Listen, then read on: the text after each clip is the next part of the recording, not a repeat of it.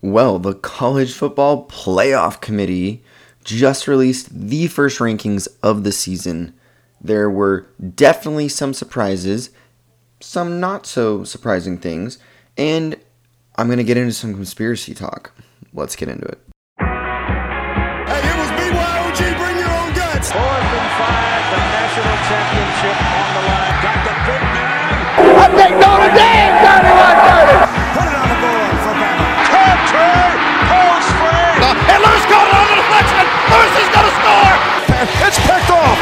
Breaks free, they won't catch him, I don't believe. Fires to the end zone. Touchdown!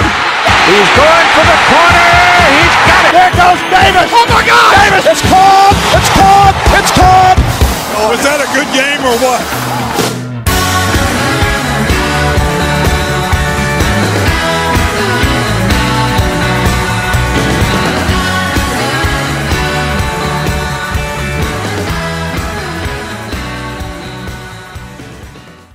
What is going on, everybody?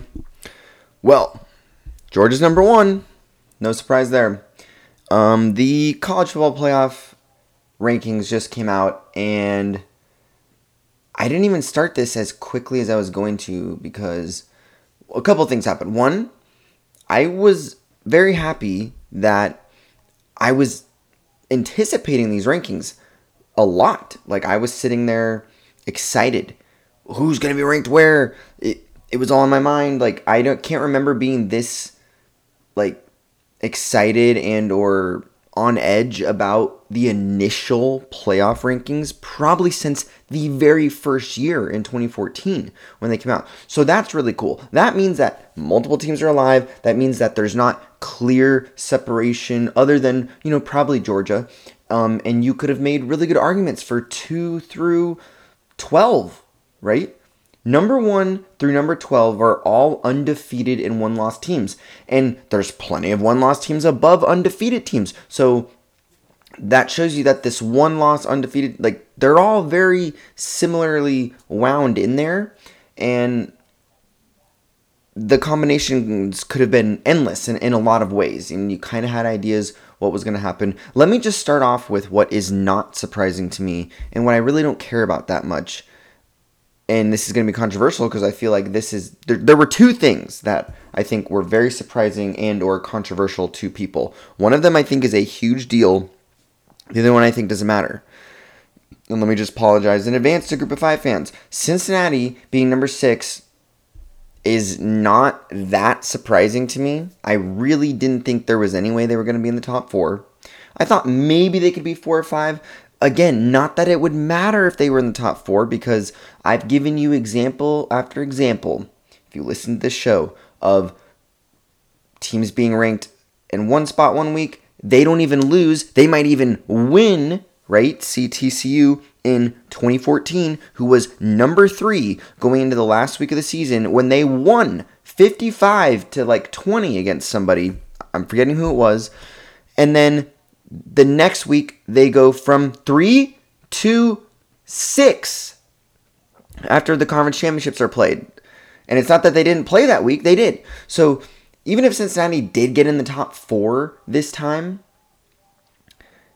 it's that doesn't mean oh you know they it's theirs to lose no not at all it means that after conference championship week a bunch of one loss teams were going to jump them so i'm not worried about that also I'm not a big group of five fan. Like I it when it comes to the power five, I believe you gotta treat them very similarly. And I don't care that this team has one loss but is in a tougher conference. I like to give the edge to the better record when it comes to the power five teams.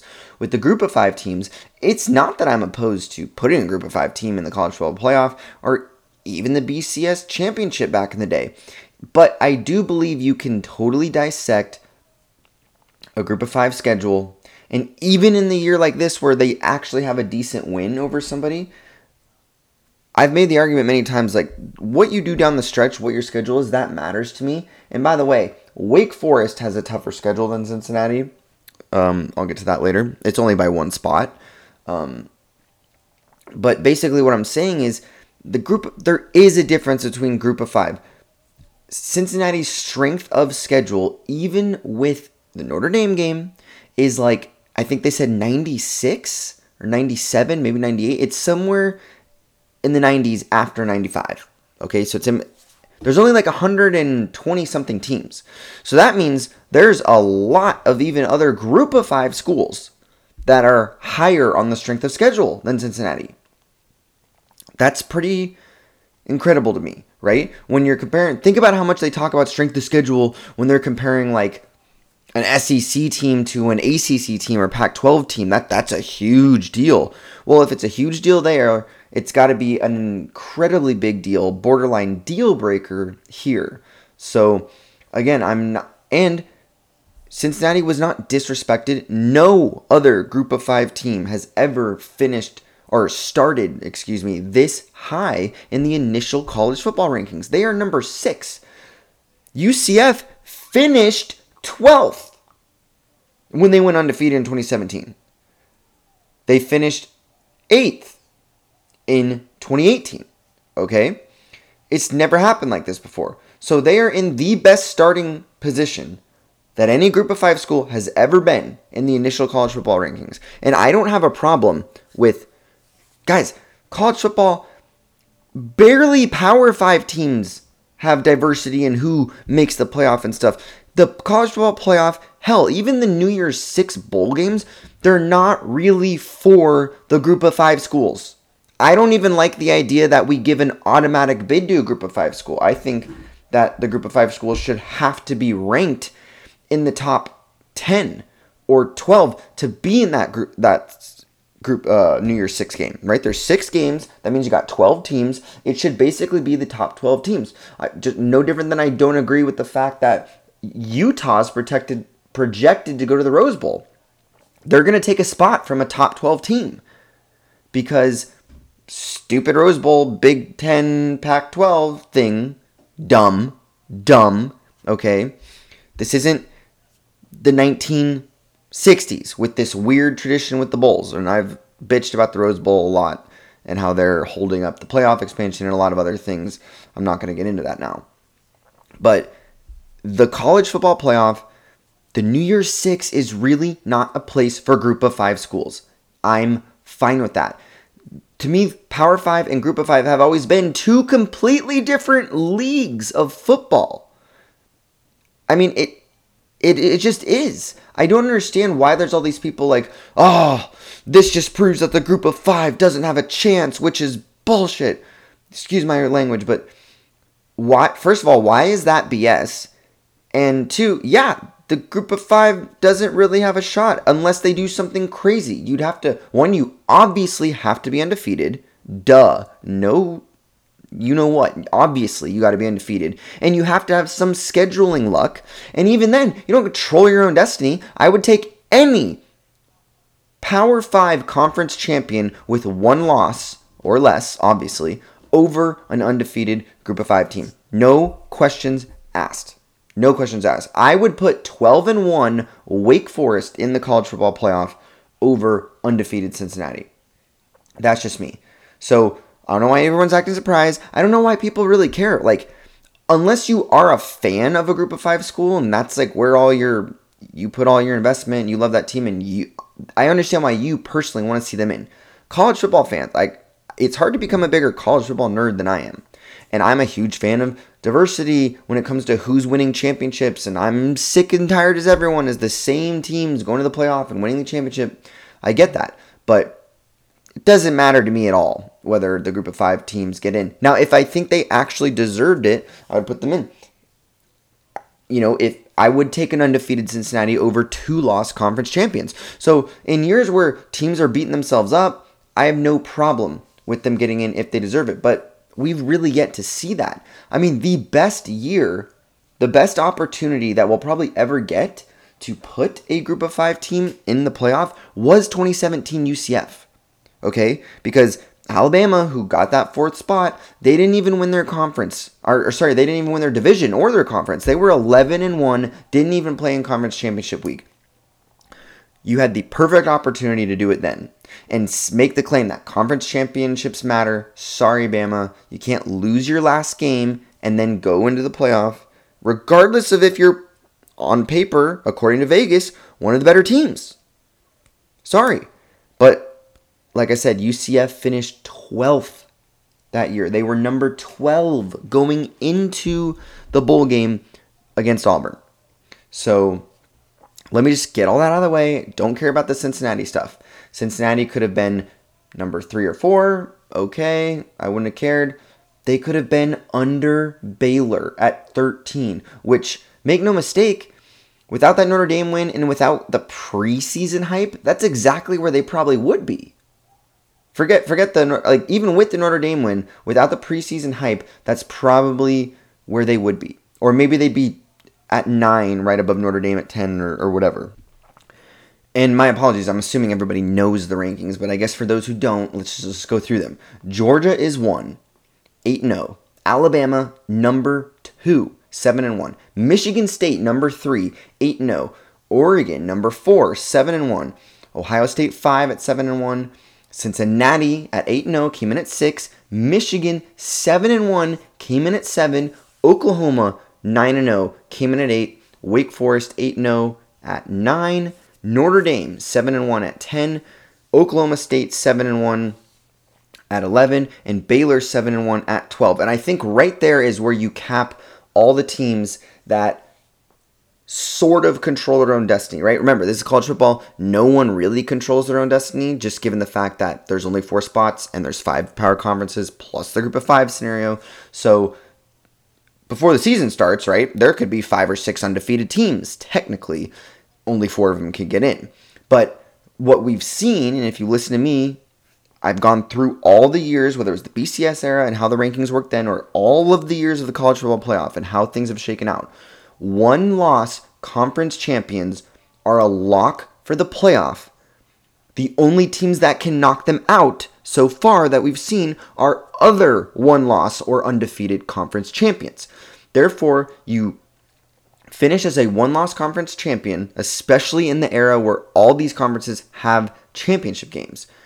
If you do that, you have a very realistic shot. So that's why Oklahoma State and Baylor at 7 and 1, if they win out and they are 12 and 1 Big 12 champions, very good chance they get in, right? Wake Forest, they go undefeated or even get a loss, 12 and 1 ACC champ. Now, they're probably the last one loss champ that could get in right? If it came down to five one loss champions in the Power Five, Wake Forest probably isn't beating out the other four due to their strength of schedule.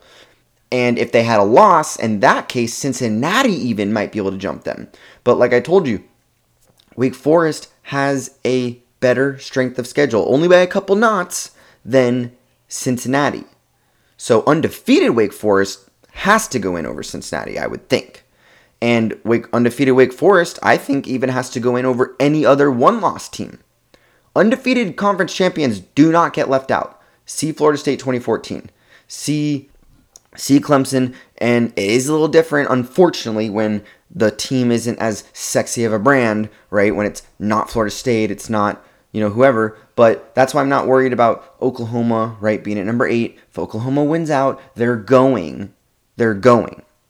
Doesn't matter what's in front of them. There's there's not enough undefeated teams above Oklahoma for Oklahoma to get left out if they go undefeated. Okay? So let me talk about the, the next big surprise. And in a way it's not surprising, but it is, but it isn't. It's just it, it's so weird. And that's Alabama being at number 2. Right? It's not surprising in the standpoint that I know a lot of people feel like they're the second best team right now, and that is, I don't have a problem with that argument. But I think a lot of people didn't think the committee would actually put them at two right now for the same reason that if you watch the ESPN show just an hour ago, they were telling you don't panic, right? Don't panic that Alabama's two. It's all going to play itself out, right? If Alabama wins out, even if Alabama was ranked number 10 right now or 7, if they win out, there they would be going either way, right? You could say same thing right now about, like I said, Baylor, Oklahoma State, Michigan, Ohio State, Oregon. These are all teams with one loss that hypothetically they went out, they would be in. So don't panic in that sense, and, and they're right. but that's also why I'm surprised that they put them at number two because why not let that happen? Why not just put them below, at least below Michigan State, right? Maybe you can make an argument they're the best one loss team, but at this point in the season, I mean, guys, it's November. We're not talking about some 4 0 teams, some 5 0 teams versus some 4 1, 5 1 teams. We're talking about it's November 2nd, okay? Teams have played eight games, nine games in some cases. Oklahoma is 9 0. At a certain point, and again, this only applies to Power 5 teams, not Cincinnati. But at a certain point, I don't care what you're looking like every week. Winning is the most important thing. Winning. That's why we have a schedule. That's why we play games. In any sport, winning matters the most. Okay? And if you share a league with a bunch of teams, a bunch of conferences, and you're in the same football league together, right? AKA the Power Five Yes, we know not all conferences are created equally. When you really break it down, you could say the same about the NFL. You could say the same about the NBA, Major League Baseball, every division, every conference. They're not all created equal. But when you're in the same league, you get treated the same for what you your record is. In every other sport, it's pretty easy. What's who has the best record? Okay, we have a tied record. Now we go to these tiebreakers. Hmm, and you want to bring up all these other stats: strength of schedule, strength of record, resume game control that they made up in 2014, right? All these other things. Bring that into it. But I would I would personally have Michigan State or Oklahoma number 2 and 3.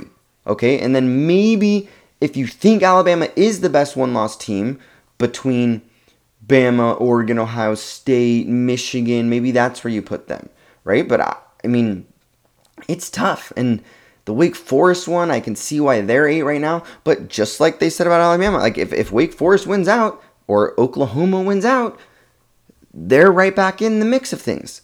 So it just here's what it just didn't make sense to me, right? To see them there. And normally you see them do the thing where, okay, Alabama already lost. They're gonna be at four, five, or six, seven, somewhere in there. And let them play their way back in. Let them play their way back into it. Right? So let me, I'm just going to cut to the chase. I was going to save this for the very end, but here's my grand conspiracy, what I, what I think. Because you've all heard my shticks, right? About different scenarios and things. And actually, before I get to the conspiracy, let me talk about a couple scenarios because a lot of people have been saying, hey, what about this scenario? What about that scenario? Um, who's getting in and what? But there was a scenario floating around on, on Twitter, and I think it's very interesting it's one that I've kind of brought up before. And it's I think everybody gets the answer to this question wrong. So, let's say Oklahoma goes 13 and 0. Big 12 champion. Cincinnati's 13 and 0.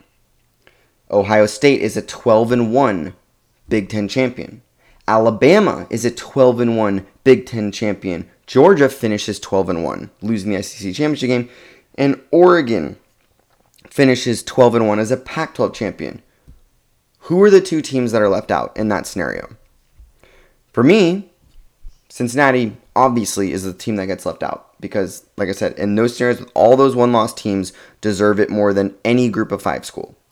I don't. The, yes, the win over Notre Dame is impressive, but all those teams would have done things over the course of a season that are more impressive than one win over Notre Dame. And I do think the win over Notre Dame matters a lot and is very impressive for Cincinnati.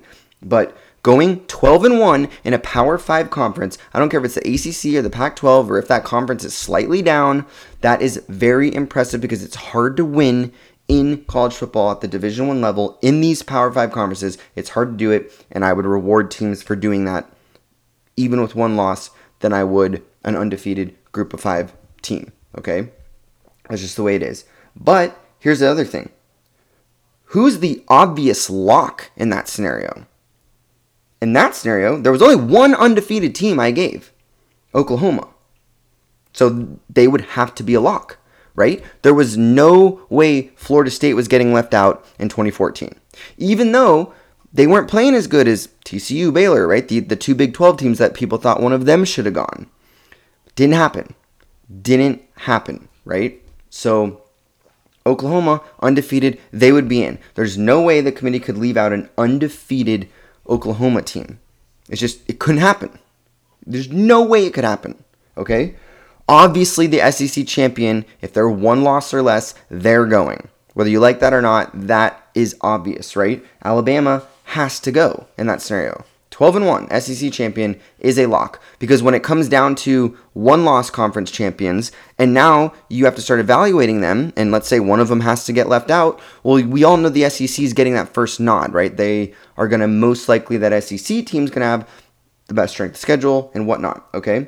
Then you've got to go with the Big 10 champion. And if it's Ohio State in this case well guess what? Ohio State goes but guess what? You cannot take Ohio State as 12 and 1 conference champion without bringing Oregon with them. Oregon would be a 12 and 1 conference champion. So guess who gets left out? It's Georgia. And I don't know why that's such a controversial thing to say right now. Right? I'm if you when you saw this on Twitter or on Instagram, like 24/7 Sports put it out, Mr. Ohio, big guy on Twitter, Ohio State guy, put it out. And you read the comments and people are saying Cincinnati and Oklahoma out. Like people are literally saying that undefeated 13 and 0 Big 12 champion Oklahoma is out in that scenario. And way too many people are saying that Alabama and Georgia are the two locks, then probably Ohio State, and they're wondering if Cincy, Oklahoma, Oregon. Guys, that doesn't make sense. Okay? And like I've said, We've seen the committee put teams in certain spots because as of right now, this is where they are. Oh, bam, then conference championship games get played and you flip flop a bunch of teams. Well, now that that's happened and we've updated the now to a more new thing, they really value conference champions and they really value head to head. One thing I did agree with these rankings is the head to head thing, which is, and when, and I'm not just talking the Ohio State Oregon thing, which is the biggest head to head, but when you were at the bottom, right, you make your way up. So, Iowa and Wisconsin are number 22 and 21. Iowa is 6 and 2, but Wisconsin is ranked ahead of them at 5 and 3 because Wisconsin beat Iowa and they beat Iowa good, right? Now in that case, I don't I don't know if you have to honor head to head when the records aren't aren't the same that because I mean, look at any sports in the NFL. Record is more important, and head to head is only used as a tiebreaker. I I kind of like that model better. College football is a little different, right? Because of this crazy structure that we're in. But that's kind of how they have it, right? Another example of the exact same thing is Kentucky being 18 at 6 and 2, Mississippi State being 17 at 5 and 3. That one I actually agree with more. You know, I mean, I don't have a problem with either of them, but but that that I agree with, right? Um, and as you saw those being revealed, it was like, okay, well, in that case, I'm sure Ohio State's going to be ahead of Oregon because they have the same record and there's a head-to-head matchup, right? But I mean, the committee didn't have Texas A&M anywhere near Alabama.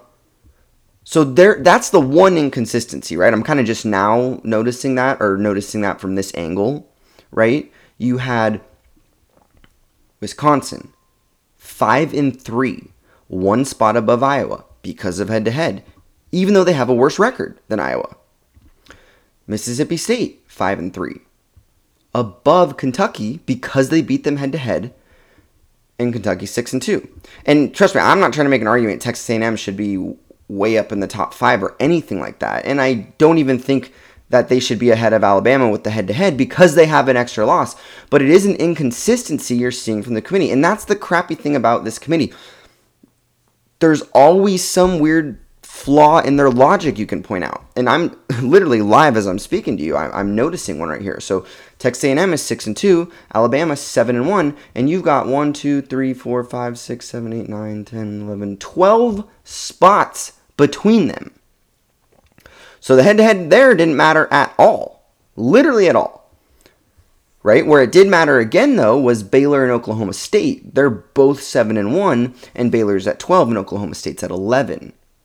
Which makes sense to me. They're both 7 and 1 teams. I would have both of them up there in that top 12 and again, it's another one where it doesn't matter that you know if they if those two teams went out, they would rematch each other in a conference championship game. That would be wild, right? So y- you got a lot of interesting stuff happening here, right? Michigan seven and one, obviously Michigan State eight 0 beat them. They're ahead, but I don't know. Just if you look at Ohio State and you look at Oklahoma again, there's in Alabama, there's clearly so much of this eye test crap going on, which I'm not a fan of.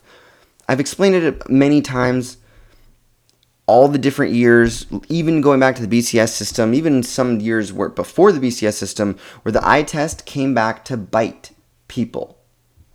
You can't rely on it, right? I mean, honestly, the Georgia being the clear cut number one is also kind of an eye test thing. I agree with them being number one, but the way they talk about Georgia, like they're just in this other stratosphere, that's all just eye test and watching them play, which again, eye test is a fine for a tiebreaker thing for me, and there's no controversy there because Georgia should be number one.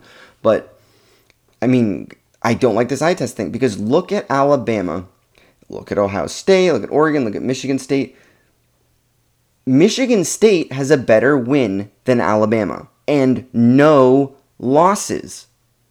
Alabama lost to Texas A&M, who's down there at 14. And their best win is to Ole Miss, who's down there at 16. That's a good win. Any win in the top 25 is good, right?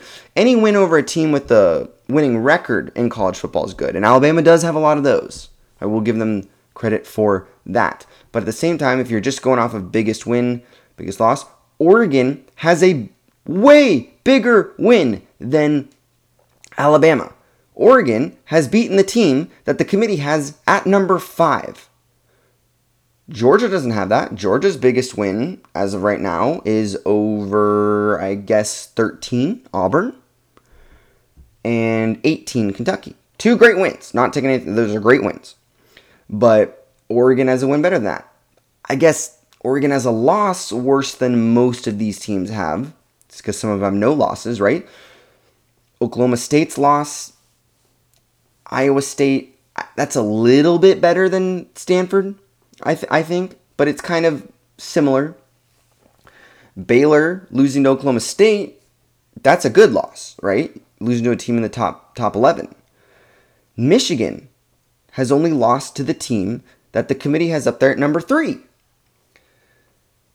And then if you get to Ohio State, yeah, their loss is good. They lost to who's currently number 4, but who's Ohio State's best win? Their best win right now has to be Penn State, who's not ranked. Not ranked Penn State. So, again, just flaw in the logic. I don't like a team being number two when really the only argument for them being number two is they're Alabama, and I just and we I think they're better, which is not something I disagree with that statement. I think Alabama is probably better than Michigan State, probably better than Oregon, Ohio State, Cincinnati, Michigan, Oklahoma, Wake Forest, Notre Dame, Oklahoma State. I agree with that. I would probably bet them against those. So it's not that I'm disagreeing, right? Because some people are like, oh, so you think Oklahoma's better than Alabama? No, I don't. But I think sports have somewhat of a structure thing and you play games for a reason, right? If if it's all just about who has the best players and best coach and who's better, then like why would we even have a season? Like just give Alabama the championship literally every year because they have the best players and the best coaches every year, even in the years where they mess up, right? I mean, at what point do you draw the line? I guess in the past, Alabama has to lose twice before we'll draw that line. Then it's like, okay, well, guess what? In 20, what was it, 2019, when Alabama lost to Auburn, that was their second loss after the LSU game, and that kind of knocked them out of the playoff. I still think Alabama was just as good as Clemson that year, as Ohio State that year. But guess what? They didn't make the playoff because finally they were like, you know, you know, at a certain point, they're like, hey, you know, we got to put deserving teams in. So it is this giant combination of who, who's most deserving slash best teams, and that's why I'm telling you the committee will always put an undefeated Power Five team in. Now, let me finally get into the conspiracy part, and I'll get out of your guys' hair. Let you all think about it. When it comes to this conspiracy, forget everything I just said about what the committee has to do and what they will do. If college football was normal, and there wasn't a lot of politics and money involved on the back end with TV deals and conference expansion, these crazy topics that we talked about the offseason.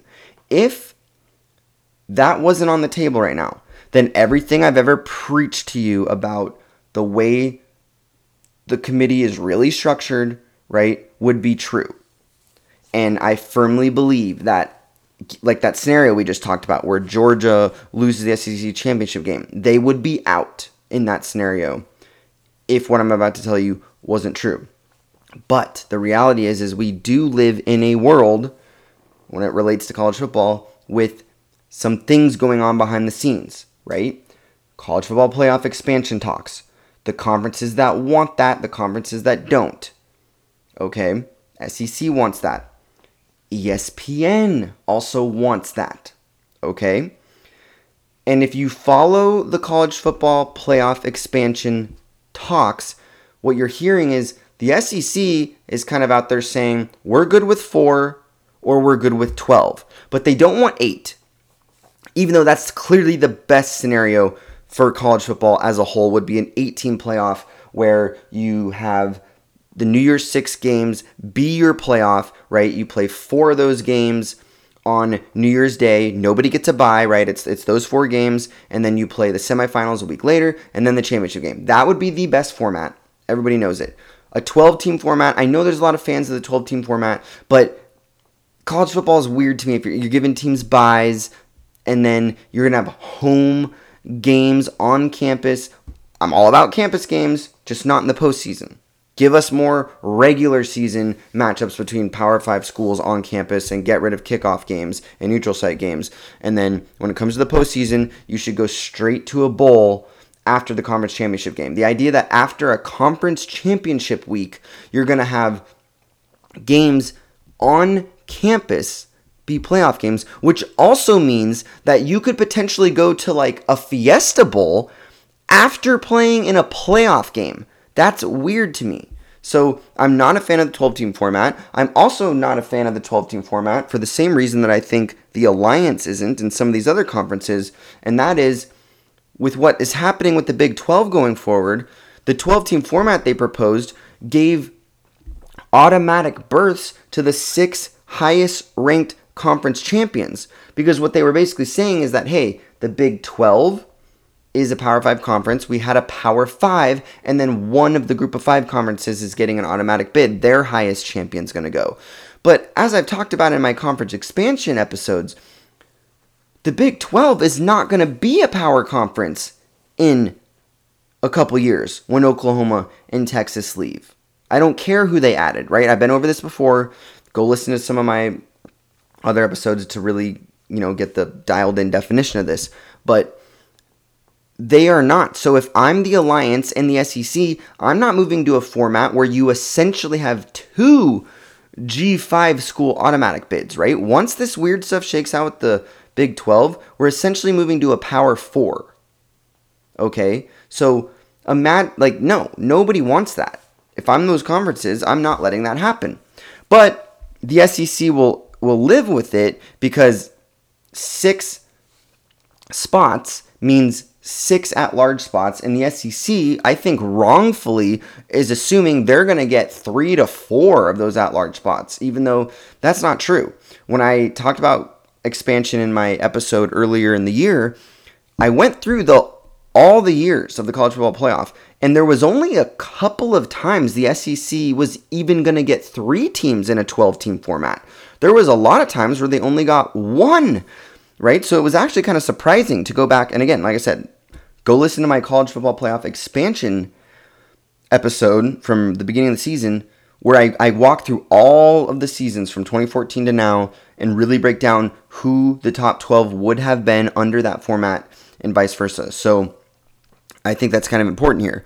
But regardless of what's true, the SEC thinks that 12 is going to be very good for it. When I actually think that whether it's 8 or 12, you're not going to see that many difference. I mean, look at the top 12 right now, guys. You got Georgia and Alabama, and then that's it.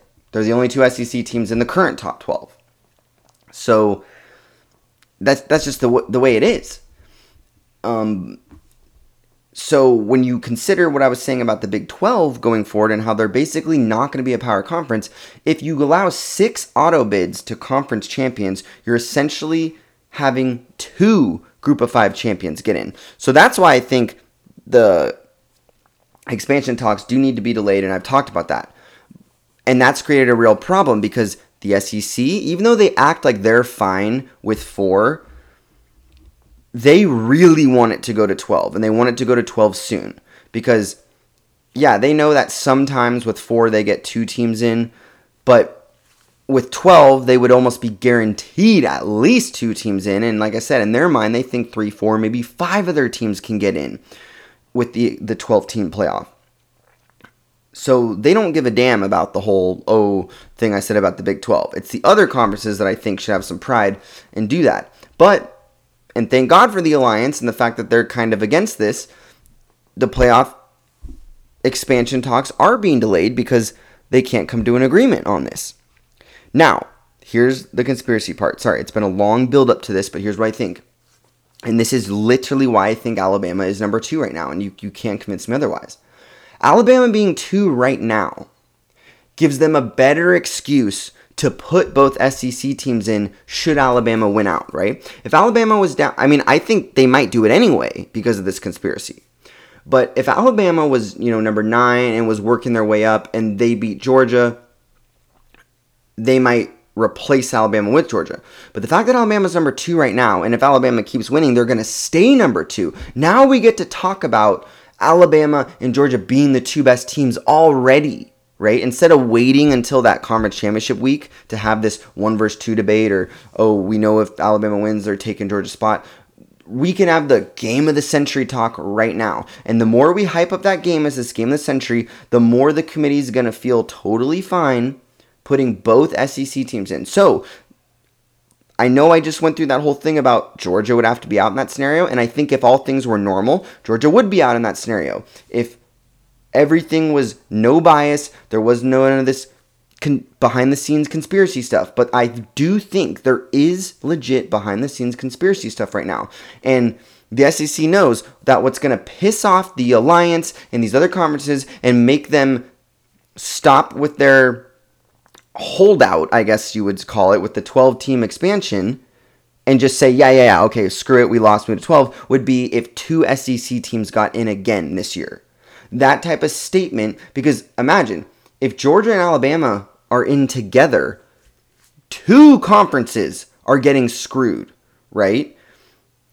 The ACC could be panicking because if how long is Clemson going to be down? Or I mean, is Clemson going to come back to being a national contender next year?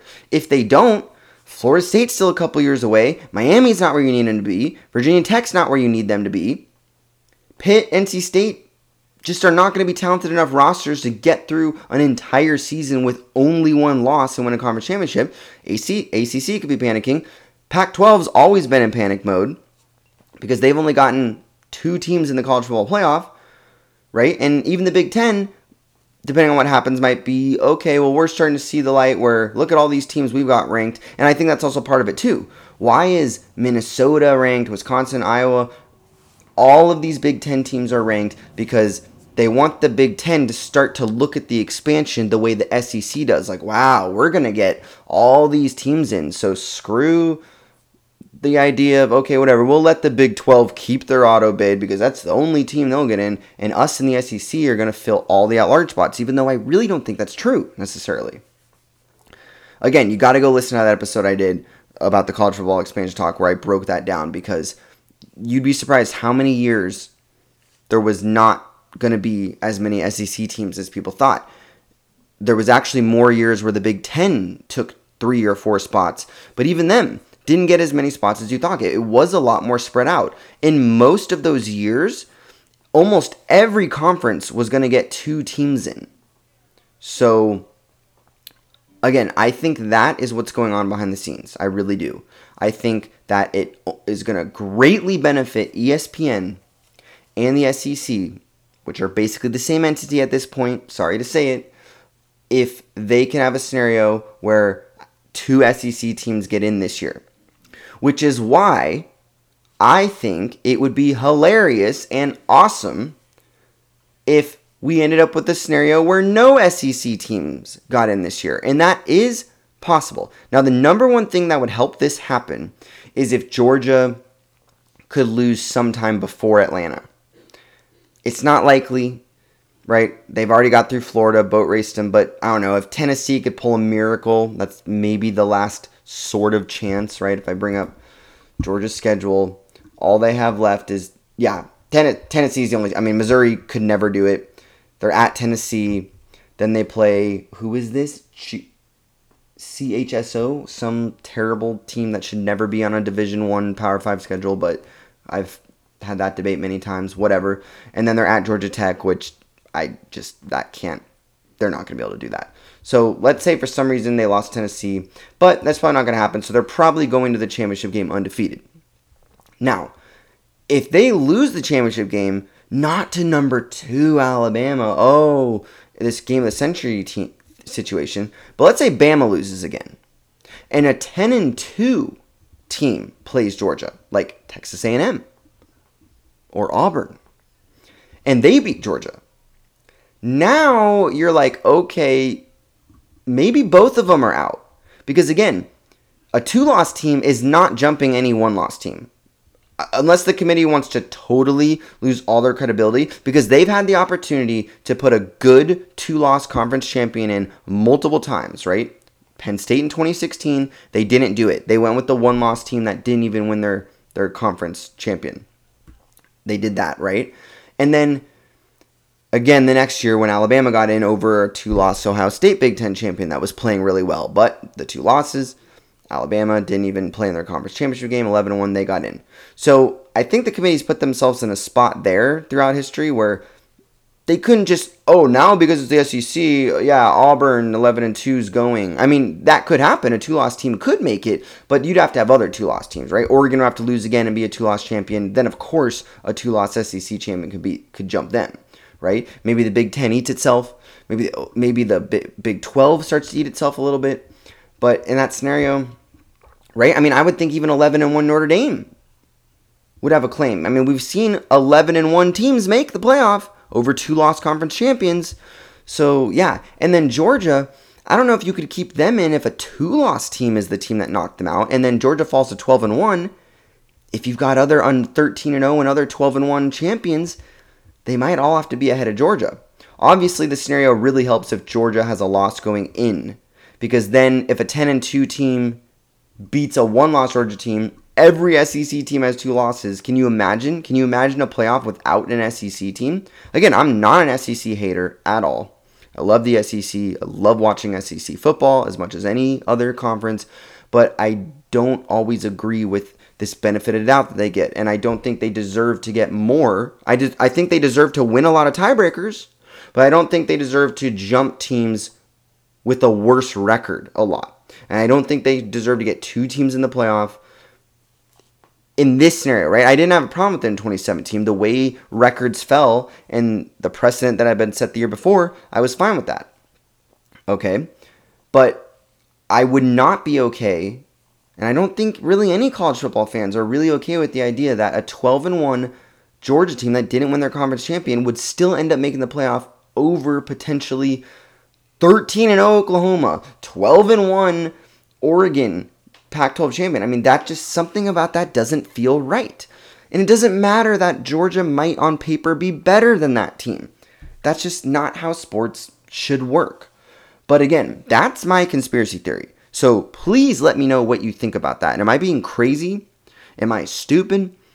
Are you seeing that same thing? What do you think is going on? Okay, email me, let's talk college football at gmail.com. Hit me up on my the Instagram account I made, the curator account. College Football Classics is the Instagram. Remember, it's not necessarily related to the show. It's just an Instagram page where we upload old games and relive moments. Okay, but you can DM me on there. Twitter at Michael underscore K87. Right? Reach out. Um, and obviously, you can listen to this on Spotify and on Apple Podcasts. But that's my take on these first playoff rankings. We'll see what happens, right? The funnest thing ever to do is overreact. Um, but let's see what happens down the stretch. It's really exciting that I think you got at least 12, maybe 13, 14 teams that are all somewhat alive, right? And a good number of them, at least eight or nine of them, control their own destiny, right? Notre Dame, Cincinnati aren't controlling their own destiny, I don't think. Everyone else in the top 12 definitely is. You know, you maybe got Auburn, Texas A&M with outside shots as two lost teams. So it's super exciting. The the season there's the potential for a lot of craziness to happen. And I'm going to keep rooting for Wake Forest because if they go undefeated, that's going to shake things up even more. So, anyway, that's all I have. Again, please reach out to me. Let me know what you think. I'm super curious to hear your thoughts on my thoughts. Thanks for listening, guys. Talk to you later.